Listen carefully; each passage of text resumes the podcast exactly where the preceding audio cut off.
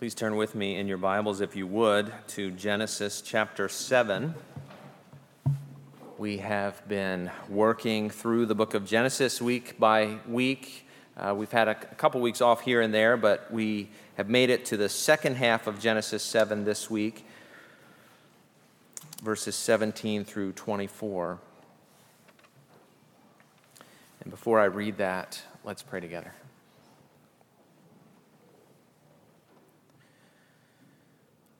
Our Father, this is your world. This is your world. Everything in it belongs to you. You, you made us, you sustain us. We are yours. Father, I pray that you would give us, your creatures, ears to hear this morning, that we would hear what you have to say to us in your word, that you would give us ears to hear and hearts to respond by the power of your Spirit in faith uh, in repentance and in new obedience. We pray these things in Jesus' name. Amen.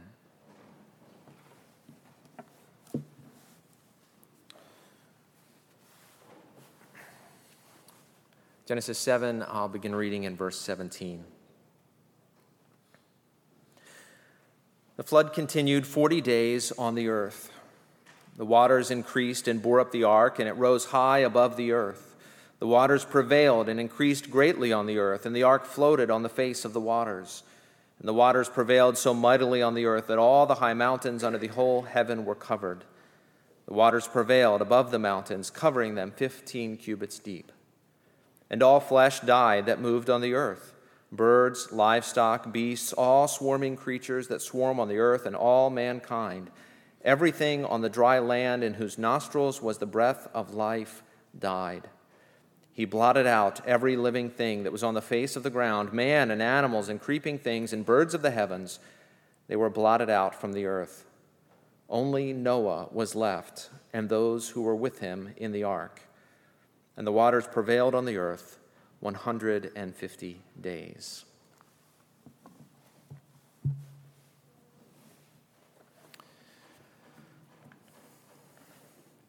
Well, you probably know the saying, out with the old and in with the new. And you know what that means, right? Uh, it means if, uh, if you're getting a new couch, you have to take the old couch out before bringing in the new one. Uh, you may have to end an old or bad relationship before you can begin a new and better one. Uh, you must end unhealthy ways of thinking in order to begin healthier patterns of thought. The old and new cannot exist in the same space at the same time. To get rid of the old makes way for the new. And when we come to the gospel, uh, while all of that is true, uh, right? I mean, it, it's true in the Christian life. You must get rid of your old way of life, your old patterns of thinking, old habits, and so on in order to walk in newness of life. Uh, but when it comes to the gospel, out with the old and in with the new means actually even more.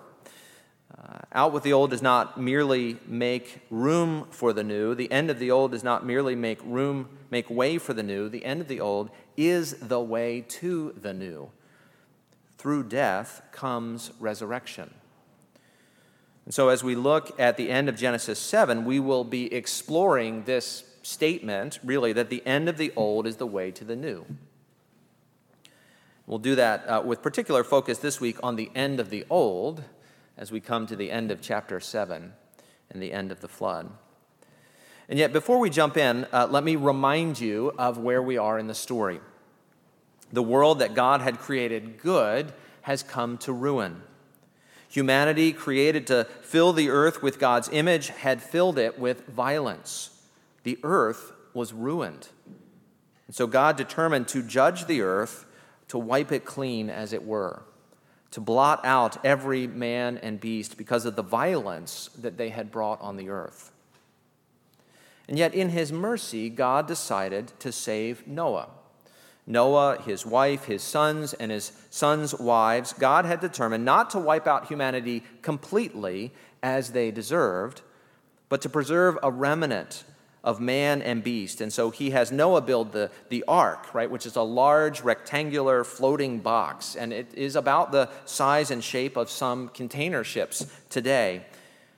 And last time we looked at Genesis 7, uh, 1 through 16, uh, where God has Noah and the passengers board the ark, and the day they finish boarding, God closes the door and the rains begin. And we saw already uh, last time that, that, that the repetition in the chapter kind of builds the suspense and it builds and builds. And, and we continue to see that here. Look at verses 17 through 20.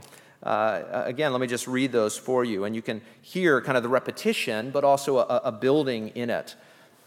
Beginning in the, the second sentence of verse 17 The waters increased and bore up the ark, and it rose high above the earth. The waters prevailed and increased greatly on the earth, and the ark floated on the face of the waters. And the waters prevailed so mightily on the earth that all the high mountains under the whole heaven were covered. The waters prevailed above the mountains, covering them 15 cubits feet. You see, the repetition there is not meaningless, but poetic. Uh, the writer is using this repetitive, rocking, waving language almost to imitate the rising of the waters. We can kind of feel the waters rise as we read. We can feel the waters prevail and cover the earth. The waters rise, everyone dies. Uh, Noah and those with him are alone, left alive on the ark. We're, we're really at the climax of the tension in this story just before the turning point. And the turning point happens in chapter 8, verse 1, but we're not there yet. We didn't read it because we're not there yet. Uh, we're looking at the end of the old. In our next time together, uh, we'll start looking at the beginning of the new. And so there, there's a kind of incompleteness uh, to what we are looking at this morning. We're in, the, we're in the middle of the story when the battle is fiercest, so to speak. So there's this tension, this, this unresolvedness to what we'll look at this morning, which just means you have to come back in three weeks to get the rest of the story. Well, as we come to the destruction of the whole earth, the end of the old world, some questions come to mind. Like, is this right? Uh, why does it matter? Uh, what does it have to do with Jesus, after all? And, and what does it have to do with you and me? And it's precisely those questions that we are going to look at and, and see uh, four things. You can see the, the points listed in your bulletin. That the end of the old is just. This is the, the apologetic point. Uh, the end of the old is coming. There's a, a redemptive historical point. The end of the old has come. This has to do with Jesus and the cross. And then, then the end of the old must come. This has to do with us today, here and now. And so, first, the end of the old is just. As we move through this story, uh, we, we, we, we can't miss, we must not miss the unmistakable echo of Genesis chapter 1. Uh, the creation is echoed, but it's echoed in decreation. Right? The, the formed is now being deformed. The order is becoming disordered. And to see this, actually, we have to start back in, in verse 11 of chapter 7. in chapter 7, verse 11, we read that in the 600th year of Noah's life, in the second month, on the 17th day of the month, on that day, all the fountains of the great deep burst forth, and the windows of the heavens were opened. Now, some people try to say that the, the, fountains of the deep and the windows of heaven are, are some kind of technical language, and they either create a science that fits that, or they dismiss Scripture as conveying a mythical worldview with windows in the sky. But the truth of the matter is that the language of the fountains of the deep and the windows of heaven is poetic language. Uh, we find the same kind of language in places like Malachi chapter 3 verse 10, where God says, "Put me to the test," says the Lord of hosts, "if I will not open the windows of heaven for you and pour down for you a blessing until there is no more need." We're not to understand there in Malachi 3:10 God literally standing above the sky, opening a window and pouring out blessings, right? It's, it's a metaphor for God lavishing blessings on his people. Uh, we find similar language in Psalm 78, where, where God commanded the skies above and opened the doors of heaven, and he rained down on them manna to eat and gave them the grain of heaven. Again, we, sh- we shouldn't understand God to be saying that somewhere up in the sky were storehouses of manna, and God opened the doors and shoveled out manna for Israel to eat. It, it's, it's metaphorical language. And in Genesis chapter 7, verse 11, we, we find the same kind of metaphor used, uh, but not for God pouring out blessing, but God pouring out judgment. And understood rightly, this, this language is describing the simple phenomena of free flow, the free flowing nature of the rain pouring down, together with the rising of the waters of the streams and lakes and so on. And actually, in this pouring out of water from above and the rising of the water from below is something profound. Uh, what is the writer getting at? See, the, the separation between the waters above and the waters of below, made on day two of creation, is being done away with. The waters above, coming from the windows of heaven, and the waters beneath, the fountains of the great deep, are once again merged. The world is being uncreated, deformed, disordered. The same is true when we get to verses 19 through 20, and the, the mountains themselves are covered. What is the point? The appearance of the dry land is no more. The last bit of dry land is submerged, swallowed up by the flood. Now, many people debate here whether every last mountain was really covered. Uh, it, it, it's really a part of a larger question that people ask is was this flood worldwide and, and the question that we need to ask of course is what does the text say uh, first, the, the language in itself in Genesis 7:19 says, "All the high mountains under the whole heaven," and that language, uh, as some have pointed out, could be hyperbole.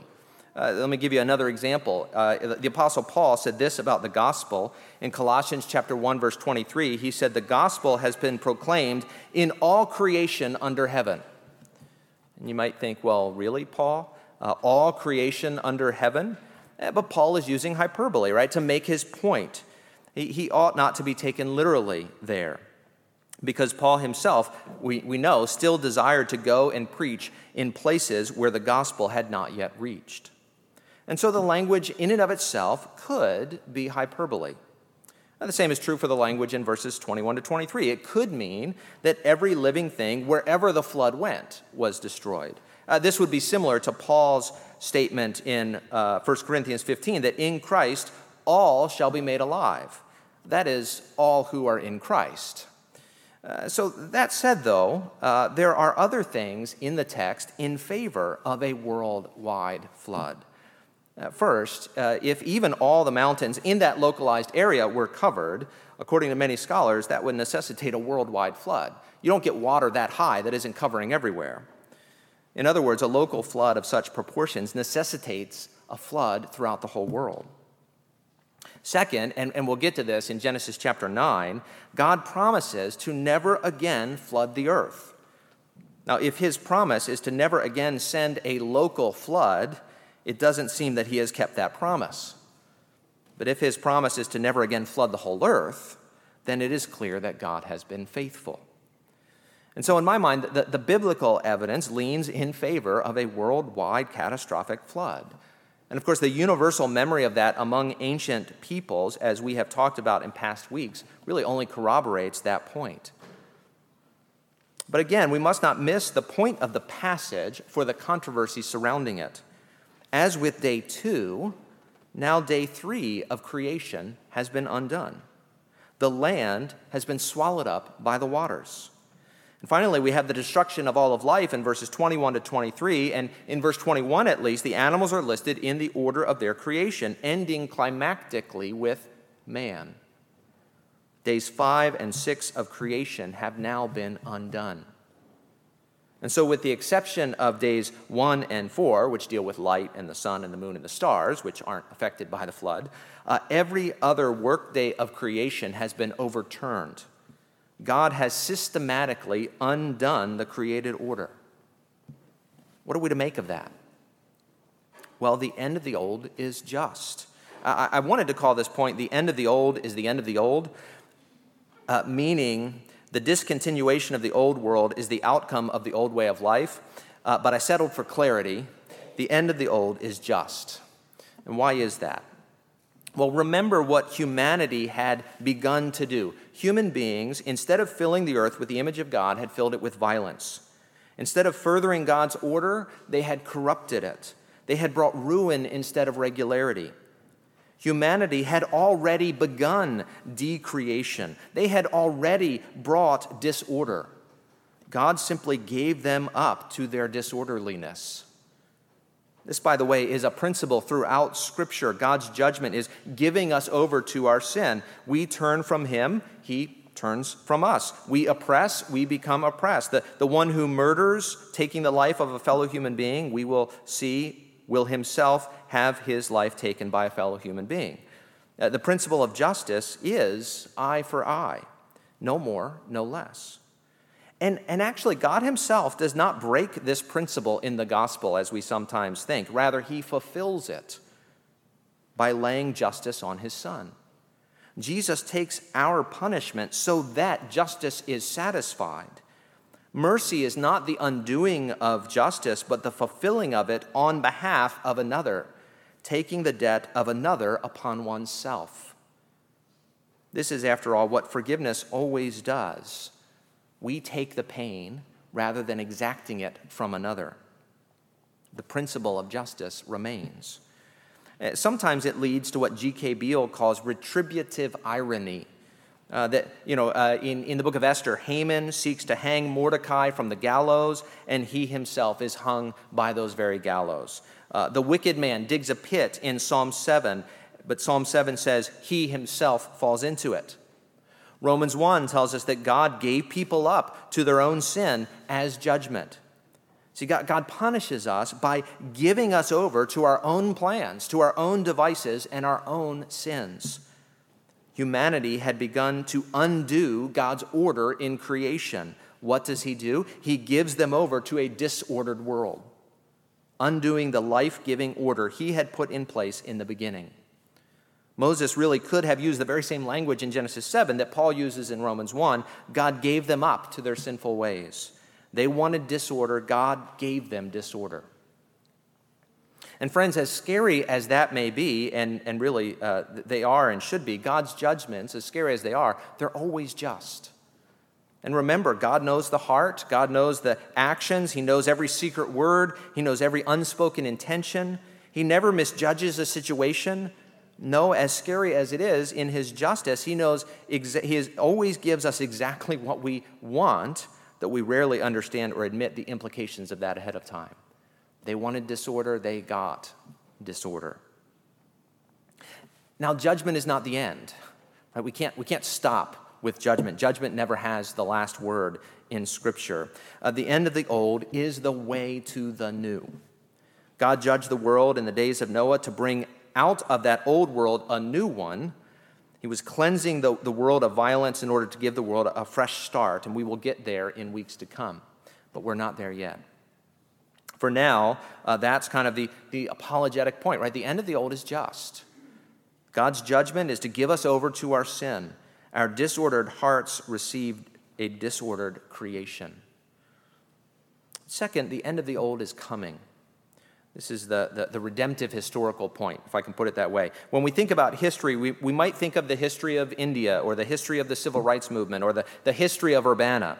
We think of particular histories. But there is an overarching history, the history of redemption. God is working out his purposes for creation, he is weaving together his narrative. And the story of Noah is just one part of a much larger story. And you, you might come to the Noah story and, and read it and say, eh, okay, what, whatever. Okay, maybe God did, or maybe he didn't flood the earth, or maybe it's just a story, maybe it's a true story, uh, but who cares? What difference does it make?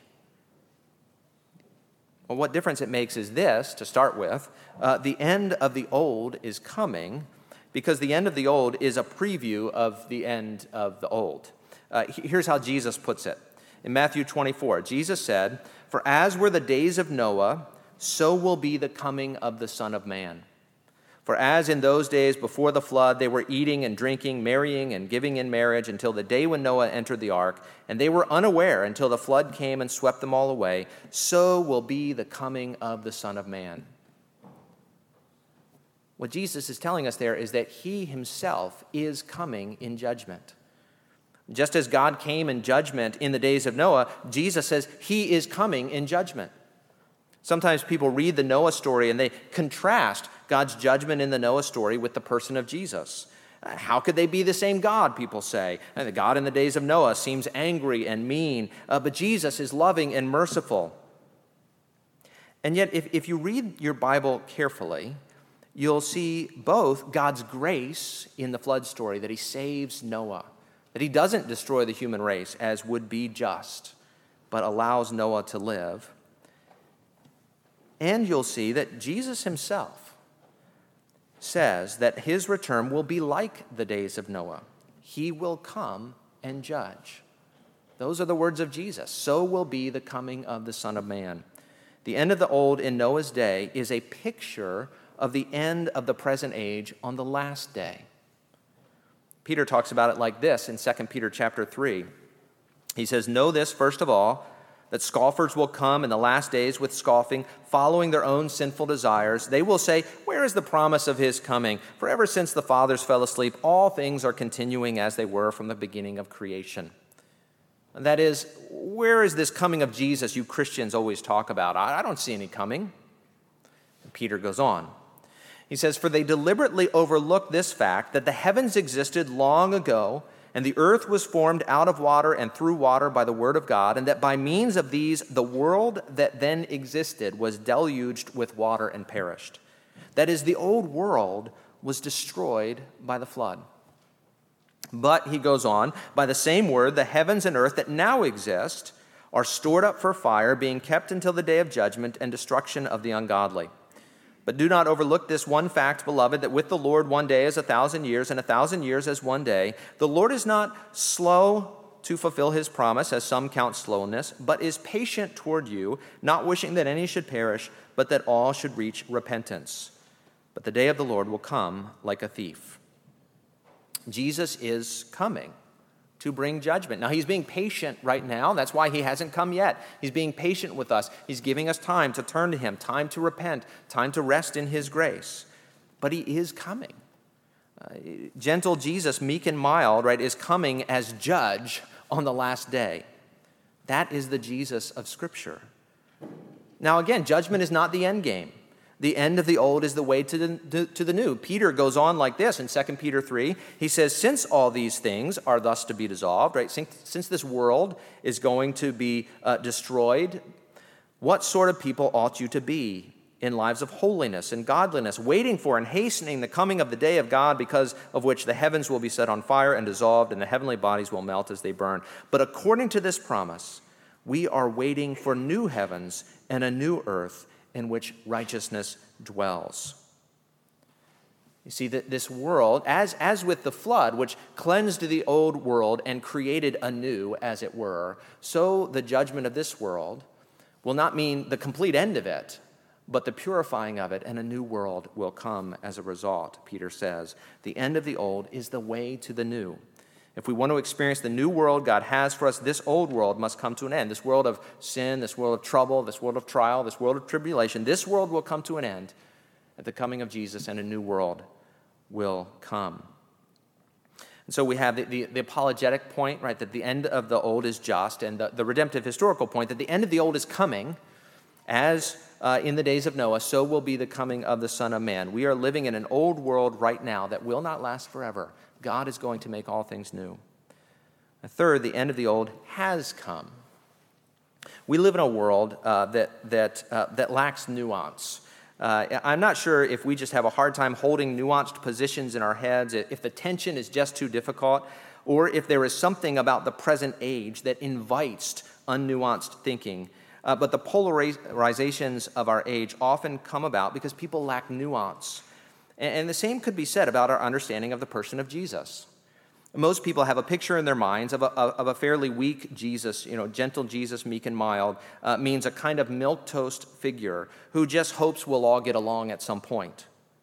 It's a kind of saccharine, sentimental Jesus. And, and then you say things like, oh no, Jesus is going to come and judge. And our temptation is to swing in the other direction and to see Jesus as harsh and cruel or unkind or unsympathetic. And yet, nothing could be further from the truth. Jesus sympathizes with us in our weaknesses. He has experienced our weakness. He became flesh. He entered into this age. He entered into the old world. And yet, that wasn't all, right? By his death on the cross, he entered into the end of the old world. Uh, we often think about the physical violence of Jesus' death He was beaten, he was whipped, made to carry his own cross, hands and feet nailed to wood. He hung on the cross, struggling to breathe. He thirsted, he died. And the physical violence was terrible, no doubt. But it was not the worst part. When Jesus cried out on the cross, My God, my God, why have you forsaken me? It was because God had forsaken him. In that moment, the Father turned his back on his Son. Why would that happen? We have turned our back on God. What is the just judgment for God to turn his back on us? That's what we deserve to face on the last day God's back, his final rejection, abandoned by God's grace. But what happened?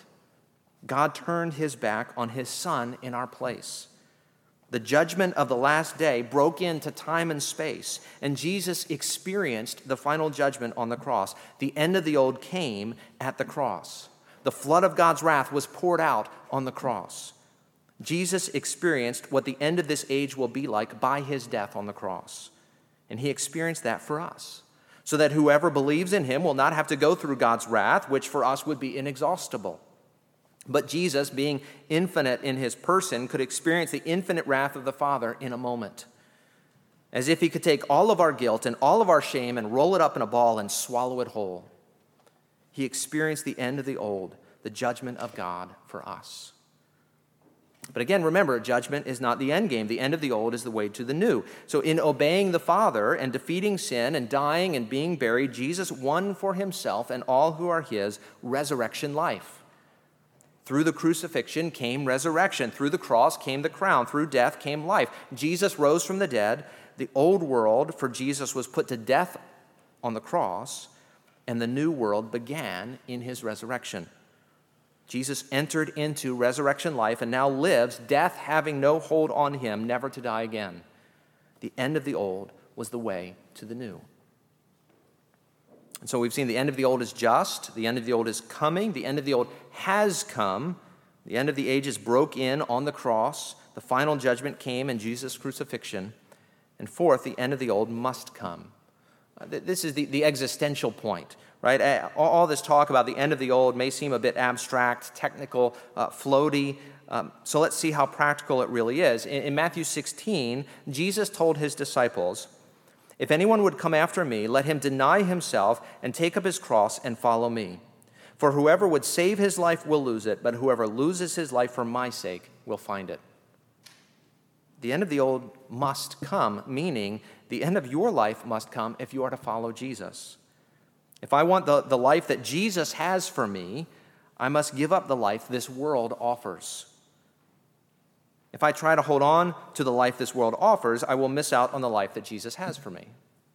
The two cannot coexist in the same place at the same time in the same way. Out with the old, in with the new. And so I must give up boasting in my righteousness in order to receive the righteousness of Jesus. I must give up relying on my strength in order to receive the power of Jesus made perfect in weakness. I must give up pursuing the joys of this age in order to find joy in the Father's smile in Jesus. I cannot set my heart on both. And yet, pleasures are alone at God's right hand forevermore. And so there's a dying to myself, a dying to my righteousness, a dying to my boasts. Paul says in Philippians 3 7, But whatever gain I had, I counted as loss for the sake of Christ. Whatever I once boasted in, I, I consider as nothing compared to knowing the glory of Christ. When we give up our righteousness and confess our sins, we gain the righteousness of Jesus. Through dying to self, we find life. Have you put to death your own righteousness, right? Have you placed your trust in the righteousness of Jesus alone? The only way to find life is to die to your boast, die to your righteousness, die to your glory, and find your life in Jesus. But there's also a, a dying to self in terms of, of uh, my way of life, my everyday. I must stop living one way so that I can begin to live another. Now, this giving up your own life may, may come in a, a thousand different forms, right? Paul talks about it in Colossians 3 in this way. He says, Put to death, therefore, what is earthly in you sexual immorality, impurity, passion, evil desire, and covetousness, which is idolatry. But now you must put them all away anger, wrath, malice, slander, and obscene talk from your mouth. Do not lie to one another, seeing that you have put off the old self with its practices, And then he says, the flip side in Colossians 3:12 and following, he says, "Put on then as God's chosen ones, holy and beloved, compassionate hearts, kindness, humility, meekness, and patience, bearing with one another, and if one has a complaint against another, forgiving each other as the Lord has forgiven you, so you also must forgive. And above all these, put on love, which binds everything together in perfect harmony. Uh, note the order there in Paul's exhortation. The old must be put to death in order for the new to live. Well, what do you, what do you need to put to death? Uh, what needs to come to an end in your life? The end of the old is the way to the new. Uh, what, what, what do you need to put to death? Is, is it a way of life, a habit, a relationship, a thought pattern? You know, for me, one of the things that I, I keep coming back to, sadly, keep coming back to, is, is, is anger and my desire to control. It's gotten better by God's grace, it truly has, but sometimes it still comes out. I want the way the world, the way I want the world to be. I want the world to be the way I want the world to be. Um, I need to put that to death. I need to let that go. How do we do that? Well, uh, first and foremost, as we heard earlier in 1 John, by confession, right? 1 John 1 9. If we confess our sins, our God is faithful and just to forgive us our sins, but not only to forgive us our sins, but also to cleanse us from all unrighteousness. And again, judgment is not the end game. So we, we need to, to be cleansed of our unrighteousness. The end of the old is the way to the new, though. So even as we confess our sins, we ask the Spirit that He would bear His fruit of new life in you. And then we strive, right? We strive to live a life worthy of the gospel, in dependence upon the Spirit, through daily acts of repentance and faith, dying to self, and finding our life in Jesus. Let's take a moment uh, to pray and ask the Father okay, what, what do I need to put to death in my life? What is it that is still there, still lingering, that I need to, as Paul puts it, put off and put to death so that I might, that the new life of Christ might work itself out in me? Uh, let's, let's pray about that for a moment, and then I will close us off in just a minute.